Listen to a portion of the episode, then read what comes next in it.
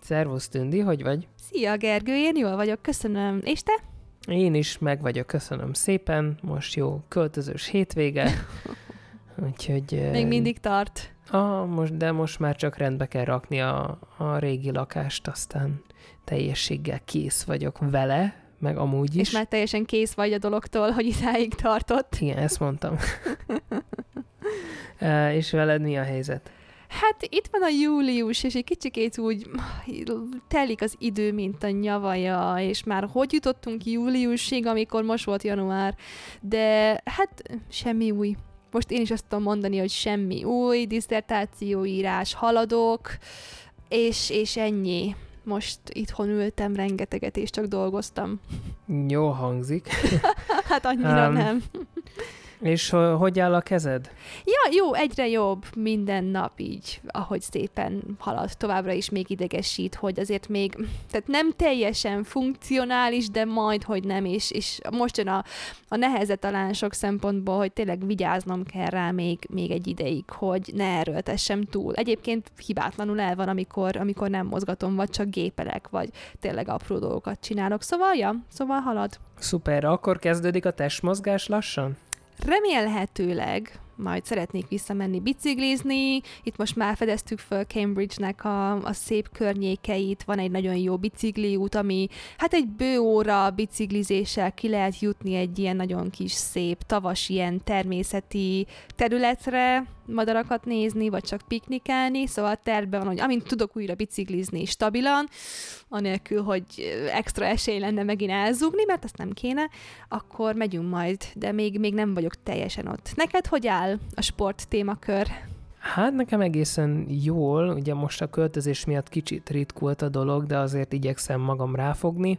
Egy pár héttel ezelőtt volt egy campus futásunk, a kutatócsoporttal neveztünk közösen. Igen, Ugye erről meséltem. Az egy, egy jó élmény volt, meg érdekes élmény, ugye kicsit visszatekintve a múlt heti részre, ugye a ritmikára, nagyon érdekes volt, hogy sokkal gyorsabban futottam le az 5 kilométert, mint amúgy szoktam, tehát konkrétan kilométerenként egy perccel majdnem gyorsabb voltam. Wow. És ennek az oka az volt, hogy amikor egyedül futok, akkor ugye a saját ritmikámban futok, esetleg a zene ritmusára, ami a fülemben megy. Most viszont a, ugye voltunk több százan ezen a futóversenyen, és a tömegnek az eleje felé orientálottam, hogy az elején kisprinteltem egy kicsit, és aztán arra fókuszáltam csak, hogy az előttem lévő pár embertől ne távolodjak el túlságosan. és ugye volt köztük nyilvánvaló néhány olyan, aki csak az elején pörgette ki magát, aztán hátra maradt, volt olyan, aki idővel gyorsult folyamatosan, viszont a legtöbben, akik ugye a csapat elején futottak, ők kicsit tapasztaltabb futók, és belőtték a sebességüket az elején, és onnantól kezdve azzal a sebességgel futottak végig. És én csak arra fókuszáltam, hogy tőlük ne maradjak le, és emiatt, tehát emiatt a ritmus miatt maradtam meg én is a, az elején a csapatnak, Úgyhogy ez egy nagyon pozitív élmény volt, főleg úgy, hogy 27 fokban futottunk, uh. és valami 50 nem tudom hány százalékos páratartalommal, tehát, hogy az szokott az a hőmérséklet és páratartalom lenni, amiben a lakást sem hagyom el. Most pedig 5 kilométert futottam, de, de jó élmény volt. Aztán mentem haza és szereltem a bútorokat hajnal fél kettőig. Ú, és ez még sehol nincsen ahhoz az ilyen sok, 30 sok fokos hőségriadós kánékulához, ami mostanában környékezi igen, Európa igen, részeit. Igen. Itt most ezt nem csendben mondom, csak hogy ne utáljon annyira mindenki, de itt Angliában csodálatos 23 24 fokunk van maximum mostanában, szóval mi ezt megúsztuk, de igen. De egyébként ezért csak egy rövid um, reakcióm erre a témakörre, hogy én pont ezért utáltam mindig is kondizni vagy futni zenére. Mert nekem pont, hogy ugye az így, az még a ritmus témakör múlt hétről, hogy így érzem, hogy így rám erőltet egy külső ritmust, ami meg nem felelt meg az én saját ritmusomnak, szóval a sport és a, a ritmus, ritmikus mozgás valahogy összefügg. Ugye tánc, sport. Igen, viszont nagyon fontos azt is megjegyezni, és ugye erről szeretnénk ebben a részben leginkább beszélni, hogy a sport az ténylegesen az életre tréningel minket, erre készíthet minket fel. Ugye magas sport az összefoglal olyan szórakoztató tevékenységeket, amik segítenek például a gyerekeknek megtanulni olyan készségeket, mint a szabaddobás, hátrafele korcsajázás, akármi igazából.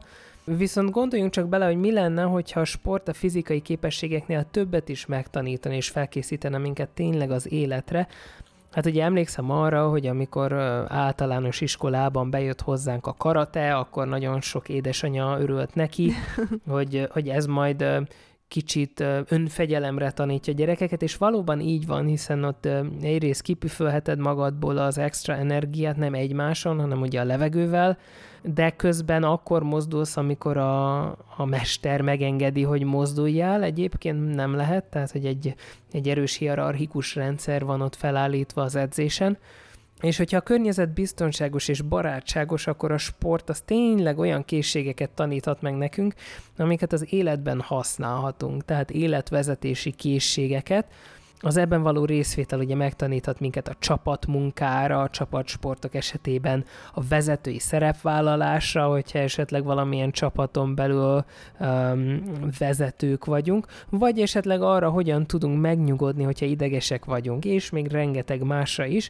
Tehát ebben a részben különböző módokat fogunk arra tárgyalni, amelyekkel az életvezetési készségek a sporton keresztül fejleszthetők, és ugye arról is beszélünk, hogy például ha valakinek edzője van, akkor az edzővel együtt mit tehetünk az életvezetési készségek fejlesztése érdekében, és mivel ezeket a készségeket a sportban tanuljuk meg, bárhol, például ugye aki iskolás az iskolában, vagy otthon is használhatjuk őket, a sportban elsajátított életvezetési készségek segíthetnek abban, hogy jobb emberé váljunk ezt szerintem um, alapvetően ki lehet mondani, viszont van egy általános probléma ezzel.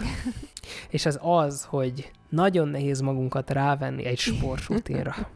Igen, abszolút. Tehát emlékszem, hogy én 2015 előtt, ugye nekem a, a táncedzések voltak az edzések, ott volt olyan, amikor például világbajnokságra készültünk, és nyáron heti 40 óra edzés volt, tehát hogy valamivel erőteljesebb uh, mozgáskultúrám alakult ki, de aztán 2015 elején én ugye elköltöztem Svájcba fél évre, ahol nem tudtam beiratkozni ilyen helyekre, mert egyszerűen rendkívül drága volt, és egy ideig ott nem is mozogtam, viszont valahogy így a nyár felé tendálva már, amikor tudtam, hogy jó, a kísérletek kész vannak, most már csak össze kell írni, tehát nem kell este kilencig maradni a munkahelyen, hazamehetek 5 órakor, elkezdtem egy mozgáskultúrát kialakítani magamnak, ez állt abból, hogy két naponta futottam, és két naponta végeztem otthon erősítő edzéseket, Viszont aztán hazaköltöztem Magyarországra, és ott folytattam még ezeket, de aztán amikor kiköltöztem Berlinbe, ez abba maradt.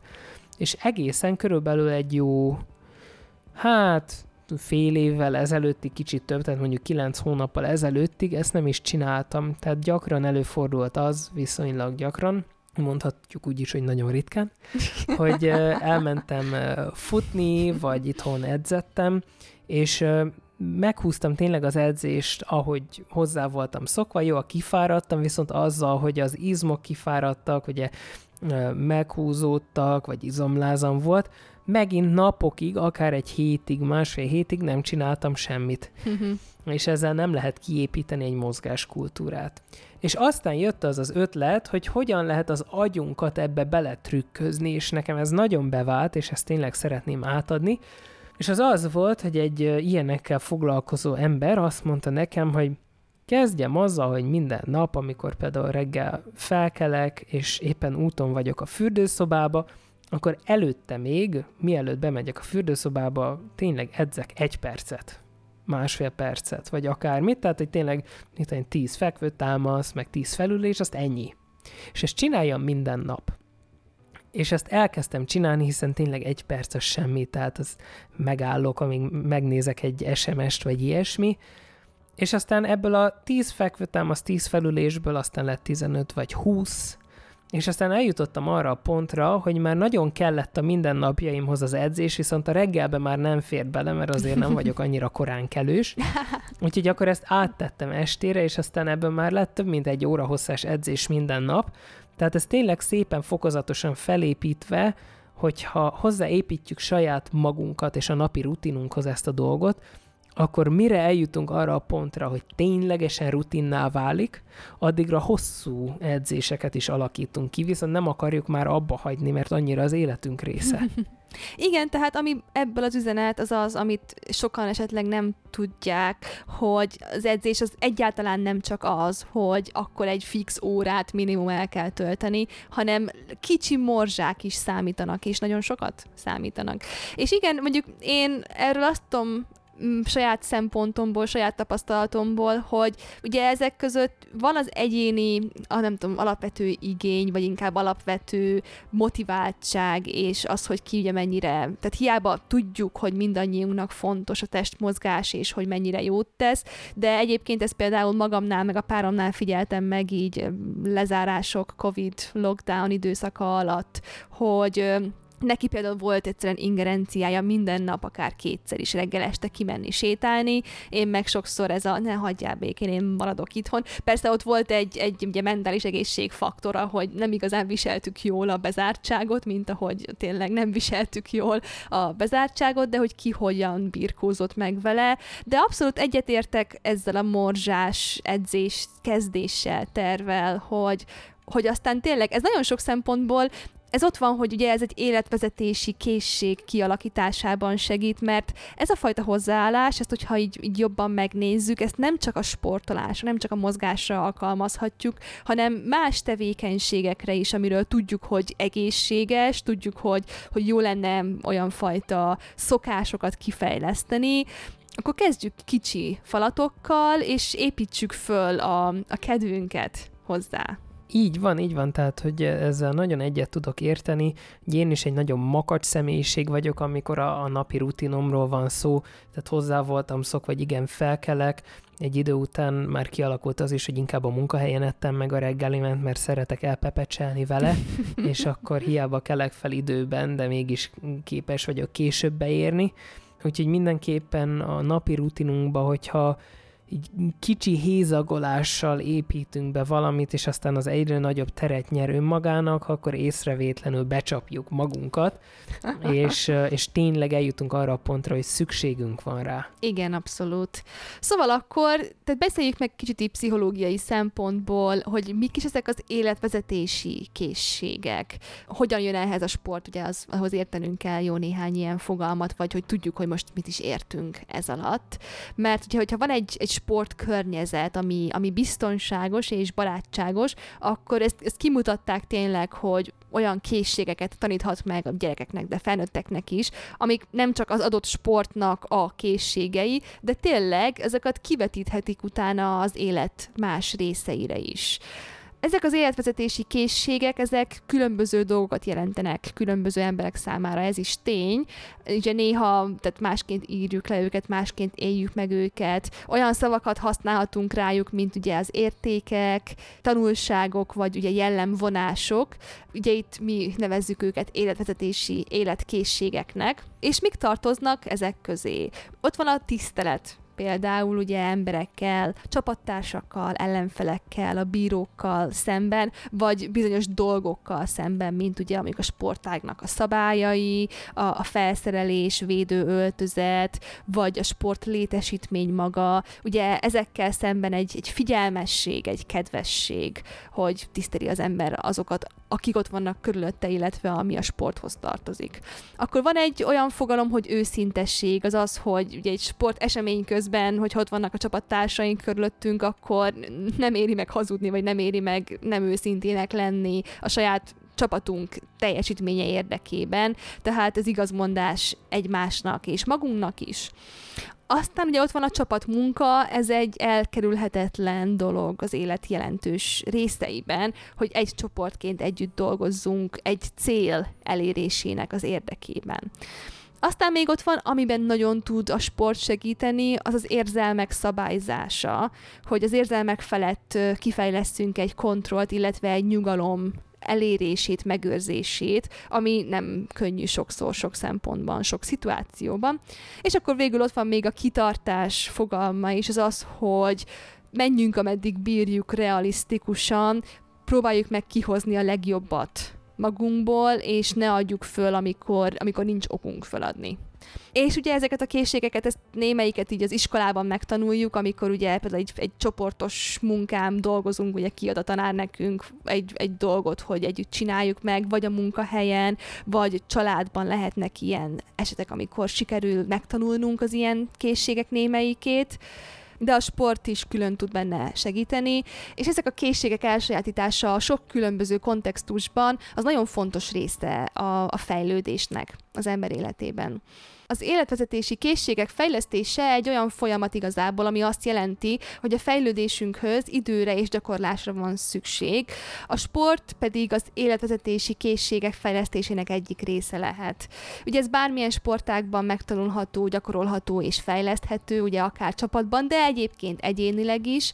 De ahhoz azonban, hogy ezeket a készségeket ténylegesen életvezetési készségeknek lehessen nevezni, ez azokat az embereknek át kell vezetniük máshová, más területekre, ami azt jelenti, hogy a sportban elsajátított készségeket az élet más területein, tehát munkában, iskolában, családban, vagy még más sportok, más tevékenységek elvégzése során használják. És hát az nyilván ez mind szép, de sokakban biztos felmerül az a kérdés, hogy miért fontos egyáltalán ezeknek az életvezetési készségeknek a fejlesztése. Én tök jól érzem magam úgy, ahogy vagyok, nem kell változnom, stb.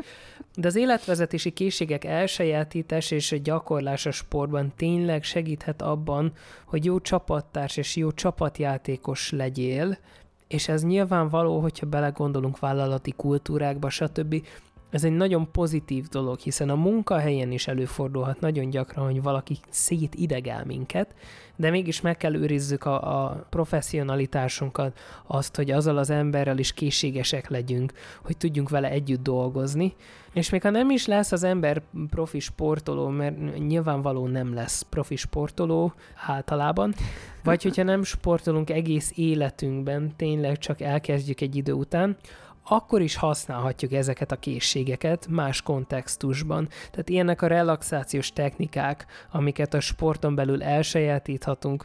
Például, um, amikor valaki egy um, olyan sportot végez, ilyen ha a baseball, vagy a kriket, stb., vagy kosárlabda, szabaddobó vonala a futballnál, ugye a szabad rugás, tehát amikor tényleg minden figyelem ránk összpontosít, és, és rajtunk a világ szeme gyakorlatilag, akkor a, a sportolókat a jó edző mindig megtanítja arra, hogy hogyan zárjuk ki a külvilágot, hogy hogyan nyugtassuk le magunkat, hogyan fókuszáljunk és összpontosítsunk a legjobban, és ez nyilvánvaló egy olyan készség, amit hogyha átviszünk a mindennapokba, akkor rendkívül hasznos dolgot tanulunk meg szerintem ezt nem kell nagyon megmagyarázni sem, nem tudom, hogy neked hát mi a véleményed.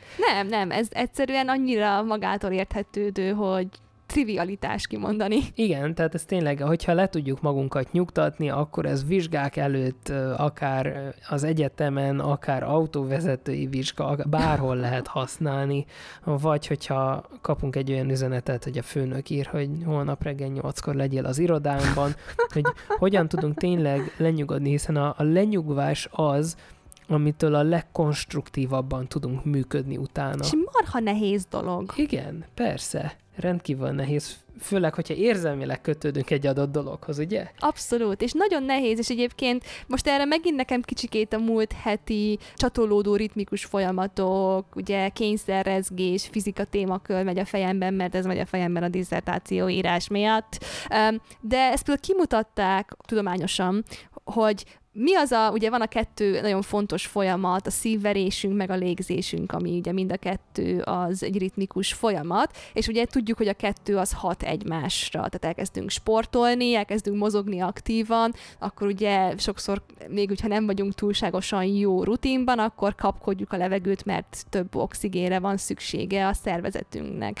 De azt mutatták ki, hogy egyébként ugye a légzésünket tudjuk tudatosan szabályozni, tehát tudjuk azt kontrollálni mi, az agyunkkal, hogy milyen gyorsan, milyen hosszan lélegzünk, tehát gyors belégzés, gyors kilégzés, vagy bent tartjuk a levegőt, és ezzel a folyamattal, hogyha a légzésünket tudjuk bizonyos módon kontrollálni, ezzel tudjuk a szívverésünket kontrollálni. De nagyon érdekes dolog, hogy a, a biológiai folyamatok így hogy függenek össze, tehát ezért vannak erre módszerek tényleg, amik egész jól tudnak működni embereknél, fiziológiai alapon, hogy tényleg hogyan nyugtassa le magát, például légzés technikák segítségével egy ilyen, ilyen helyzetben, amiket mondtál, hogy az ember ott áll kint mondjuk egy, egy futballcsapatnak a, a nagy meccsén, és tudja, hogy több millió ember nézi, miközben na, akkor abból most lesz-e gól, vagy nem lesz-e gól. Nem egy kis stresszű helyzetről van szó. Igen, ezt én is nagyon tapasztaltam egyébként, amikor nem annyira régen, ugye pont emiatt a, a futóverseny miatt elkezdtem újra futni, és volt egy időszak, amikor muszáj voltam megduplázni a megszokott távot, mert egyszerűen nem fejlesztettem fel magam olyan sebességgel az 5 kilométerig, amilyen gyorsan akartam volna, és akkor hirtelen lett 3 kilométerből 7, mert nyilvánvaló az 5 kilométer fölé kellett edzeni ahhoz, hogy az 5 kilót azt majd meg tudjam csinálni. És érdekes volt, ugye maga a futás az evolúcionárisan számunkra egy menekülési forma. Igen. És ebből következik az, hogy ahogy elkezdünk futni, és ezt hosszabb ideig csináljuk, akkor a légvétel az ugye elkezd szaporább lenni, és igazából kevésbé lesz effektív. Tehát kevesebb oxigént tudunk felhasználni, hiszen ezzel az adrenalin is folyamatosan pumpálódik a szervezetünkben, hogy a, a kortizol, mint hogy a, a stressz hormon, az is hogy az egekbe szökik, és nagyon érdekes, hogy tényleg uh, hirtelen egy ilyen ideges érzés uh, fogja el az embert, hogy ezt nem bírom tovább, ezt nem bírom tovább, és uh, azt vettem észre, hogy egyszerűen csak azt kellett magamnak mondani, hogy nincsen semmi nyugi futás van, vegyed szépen a levegőt. Szépen nyugodtan, belégzés, kilégzés, nem kell kapkodni a levegőt, és uh, ugye folyamatosan monitoroztam közben a pulzusomat is, mert azért az főleg manapság egy nagyon fontos dolog szerintem, főleg, hogyha valaki sok stresszel dolgozik együtt. Igen. Hogy igenis sportolás közben odafigyeljünk a, a keringési dolgokra, amiket lehet monitorozni. És érdekes módon pár ütéssel csökkent a pulzusom, szépen visszaállt a, a légvétel is egy ritmikus légvételre, ami ugye a futással egy ritmusban mozgott, tehát, hogy szépen vissza lehetett nyugtatni magam, és ezáltal tudtam kiterjeszteni az akkori három kilométert a 7 kilométerre gyakorlatilag. Igen, tehát ugye a testünk az egy rendkívül érdekes és nagyon bonyolultan működő dolog, tehát nagyon sok sport, tehát csak a sima futás is, hogyha az ember úgy akarja művelni, hogy ugye legyen tényleg közép, kisebb vagy hosszabb távú eredmény, vagy ugye mind fizikai szinten, hogy mekkora távot fut le az ember, vagy hogy ugye milyen sokáig tudja föntartani a jó rutint, annak vannak tényleg így módszerei, technikái. Alapvetően tényleg úgy alakultunk ki, hogy jó, fuss el a veszélytől, így működött az evolúció, de utána viszont tudjuk a testünket tréningelni arra, hogy ebből egy, egy hasznos, jó sportforma legyen számunkra. Igen, és hát ugye azért, amit nem említettünk még korábban, hogy, hogy milyen életvezetési készségeket lehet a sportban megtanulni, Hát önmagában a legfontosabb az az állóképesség, ugye? Igen.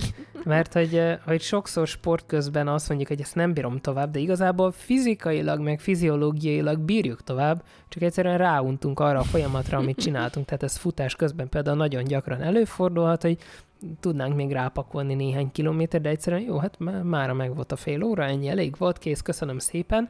Viszont azzal, hogy azt mondjuk magunkat, hogy nem, csinálni kell tovább szépen kitűzött célt elérni, hát ez egyértelműen átvihető a mindennapokba is, hiszen ott is előfordul az, hogy jó, már elegem van, nem akarok többet olvasni, nem akarok többet írni, stb., de mégis azt mondjuk, hogy nem, van egy kitűzött cél, ezt el kell érni. Most a diszertáció írásomról beszélsz? Igen. Igen, egyébként ez tényleg így működik. Igen, tehát a célok kitűzése az nagyon fontos. Igen, abszolút igen, most ebben most kicsikét most belegondoltattál, hogy én már kettő kitűzött célon most sikerült már túljutnom, de ezeknek mind volt realisztikus oka, nem csak mentegetem magam, ígérem. Tényleg először ott volt az adat elemzés kérdése, ami nagyon hasznos volt, de sok időt vett el, aztán meg eltörtem a karomat, szóval légy szíves. Nem. Na igen, de akkor tényleg beszélgessünk arról, hogy a sportolás közben ugye hogyan fejleszthetőek ezek a készségek, mert nem egy könnyű dolog a sportolás tanulás, ezt tényleg tudjuk. Ugye pont ahogy mondtad, a koncentráció egy fontos eleme, és bele lehet unni, hogyha egy monoton, ugye nem túl bizonyos szempontból izgalmas sportformáról van szó, de még egyébként, ha egy komolyabb összetett sportról van szó, akkor sok mindenre lehet és kell koncentrálni közben, mint hogy ott vannak a szabályok, azoknak a betartására, vagy ugye például foci esetében, vagy más sportoknál, hogyha vannak különböző pozíciók, amiket az embernek figyelemben kell tartania, ezek mind hozzátesznek, de ugye általában az a jó a sportban, hogy megválaszthatjuk, hogy akarjuk egyedül, vagy nem egyedül csinálni, hogy milyen sportot veszünk föl, mert vannak opciók mind a kettőre, és nagyon sok sport, ugye csapatsport, vagy ha még egyéni sport is, hogyha komolyabb szintre visszük, akkor ugye edzővel tudunk edzeni, ha valaki azt akarja, és az edzőknek a szerepe, illetve ugye csapattársaknak a szerepe az nagyon fontos ezeknek az életvezetési készségeknek a kifejlesztésében.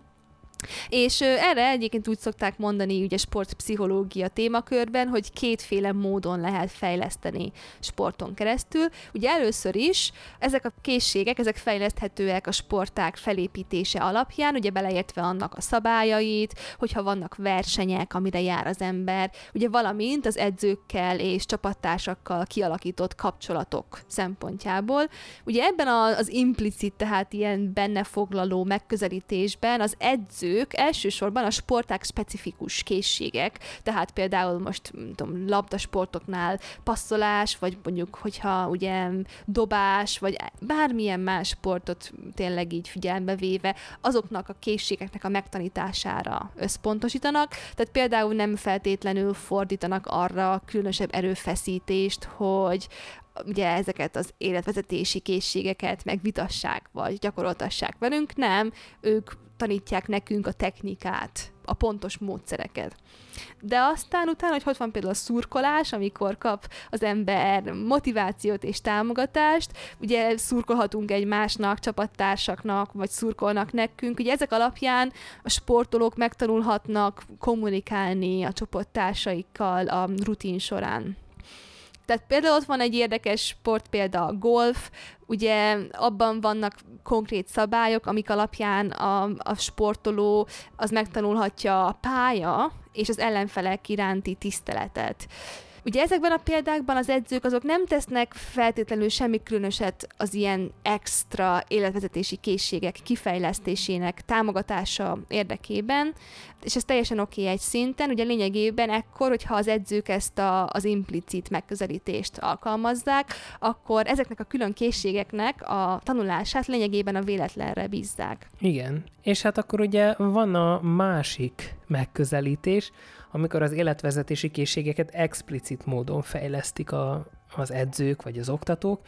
Ugye ez az explicit megközelítés akkor valósul meg, amikor az edzők konkrét lépéseket tesznek az életvezetési készségeink alakítása érdekében, tehát ilyen lehet akár a pici gyerekeknél az, amikor az edző azt mondja, az első edzés után a szülőnek, hogy jó, itt nagyon fontos, hogy a gyereknek otthoni feladatokat adjunk, és fontos az, hogy van egy olyan feladat, amit mindig meg kell csinálni. Ez gyakran az szokott lenni az első lépésben, hogy azt mondja az edző, hogy a gyereknek minden nap meg kell vetnie az ágyát, amikor kiszáll belőle. És ez egy rutint alakít ki a gyermeknél, ez felelősségtudatot alakít ki a gyermeknél, és igenis, ezek nagyon fontos lépések ahhoz, hogy teljes értékű felnőttek legyünk. Aztán az edzők különböző módokon taníthatják ezeket a készségeket a sporton belül. Most például itt van erre egy példa, vegyünk egy edzőt, nevezzük Mártának, és nézzük meg, hogy ő hogyan alkalmazza ezt az explicit megközelítést egy kézilabda edzés vagy verseny során öt lépésből áll ez a megközelítés. Először is Márta kiválaszt egy életvezetési készséget, amit meg akar tanítani. Ez lehet akár egy vezetői készség is. Az egész foglalkozás témája az, hogy megtanuljuk, hogyan legyünk vezetők. Másodszor Márta a játékosokkal együtt meghatározza ezt az életkészséget, tehát együtt találják ki, hogy mit jelent vezetőnek lenni például a kézilabdában, illetve otthon és a munkahelyen vagy iskolában is. Aztán harmadszor Márta lehetőséget ad a játékosoknak arra, hogy a foglalkozás során ezt a vezetői szerepet gyakorolhatják, például arra kérve őket, hogy vezessék a bemelegítést, legyenek csapatkapitányok, vállaljanak felelősséget azért, hogyha a csapatukban valami nem úgy működik, és a többi, és a többi. Aztán Márta visszajelzést ad, miközben ezeket a készségeket gyakorolják a, a sportolók. Arra kéri a játékosokat, hogy fontolják meg, hogy a vezetési módjuk minden csapattársukat bevonja-e például. Ez egy nagyon fontos lépés, ugye vezetőként senkit nem hagyhatunk hátra. A negyedik lépésben Márta edző a foglalkozást a választott életvezetési készség áttekintésével fejezi be, olyan kérdéseket tehet fel a játékosoknak, mint például milyen tevékenységek igényelték, hogy vezető legyél a mai foglalkozáson, illetve például hol lehetsz még vezető a kézilabdán kívül. Márta és a játékosok együtt beszélgethetnek ezek után arról, hogyan lehetnek vezetők otthon, a munkahelyen, az iskolában, illetve az idő múltával is, ugye ez főleg például az iskolásoknál nagyon fontos, hogy hogyan tudják a jövőre vetíteni ezt a készséget, tehát ha idősebbek lesznek, hogyan tudnak majd ezzel együtt dolgozni. Ezeknek a beszélgetéseknek egyértelműen az a lényege, hogy a játékosok kapcsolatot alakítsanak ki mind a sportélmények és a sporton kívüli életük közt. Végül aztán az edző lehetőséget biztosíthat a játékosoknak arra, hogy ezt az életvezetési készséget más kontextusban is gyakorolhatják. És ugye ezt nevezzük annak, amit a Tündi korábban említett, tehát ennek az életvezetési készségnek gyakorlatilag az átvezetésének, a Igen. mindennapi életbe áthelyezésének. És aztán például a vezetés átadásának gyakorlása érdekében az edző megszervezi azt is, hogy a játékosok egy, akár egy fiatalabb csapat edzésén tevékenységeket vezessenek, például ez ugye megint csak iskolában vagy sportklubokon belül nagyon jól működik, például a különböző korosztályok egymás edzését tudják vezetni, és aztán a mindennapi életbe ezt átvinni, segíteni egymásnak, hogyan tudunk mentorálni munkatársakat, csapattársakat, osztálytársakat. Ez ugye az én munkámban is, meg szerintem nálad is nagyon jól kimutatkozott, hogy tényleg, amikor alapképzéses hallgatók voltunk, ugye mi voltunk a bébik. Aztán MSC-s hallgatóként már néha BSC-s hallgatóknak kellett segítenünk vezetni őket, aztán PHD hallgatóként MSC-s és BSC-s hallgatókat kellett mentorálnunk. Igen. Aztán most ugye posztdoktori kutatóként hozzám tartozik néhány PHD hallgató, akinek a mindennapjaiban segítek, és tényleg a mindennapjaiban, tehát pont a minap történt olyan, hogy az egyiküknek volt hirtelen egy ilyen egzisztenciális krízis, amit mi olyan jól ismerünk már, ugye a PHD-s időszakból, elkezdett aggódni azon, hogy, hogy mi van, hogyha nem lesz majd munkája.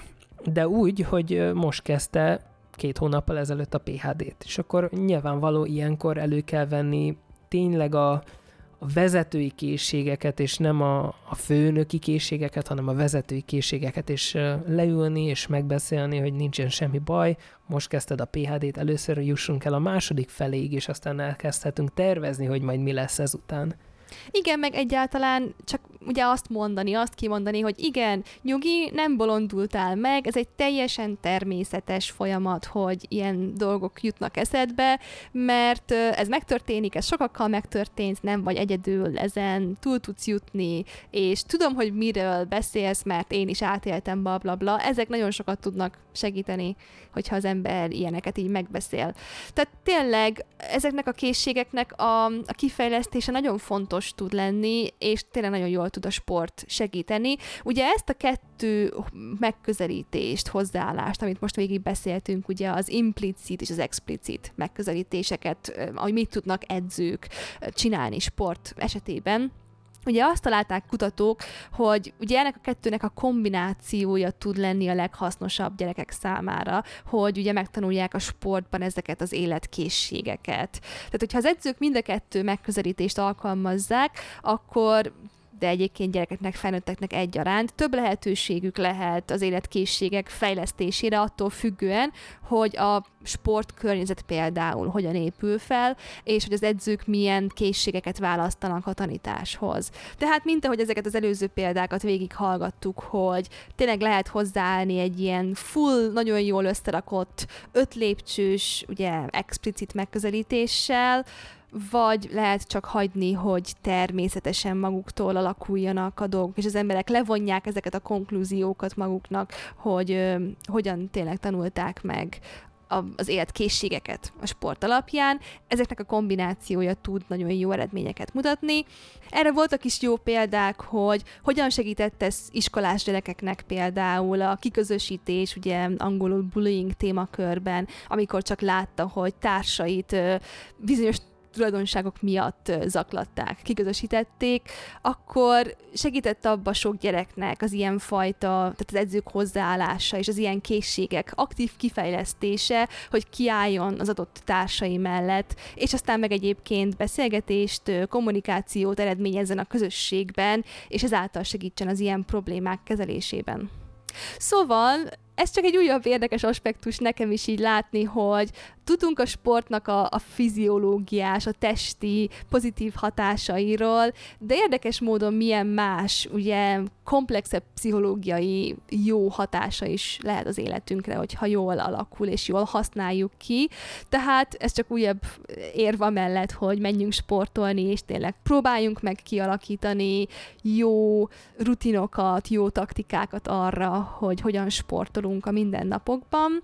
Hogyha ezzel kapcsolatban maradtak kérdéseitek továbbra is, akkor mindig szívesen fogadjuk őket a megszokott útvonalakon. Ugye írhattok e-mailt nekünk, vagy a Facebook oldalunkon, vagy YouTube-on a komment szekcióban, bármikor várjuk bármilyen meglátásaitokat, de egyébként várjuk továbbra is a téma ötleteket, amiket szoktatok küldeni nekünk, ezekből mindig nagyon szívesen szemezünk, és hát várunk vissza titeket sok szeretettel a jövő héten is. Így van, köszönjük, hogy velünk voltatok, sziasztok! Sziasztok!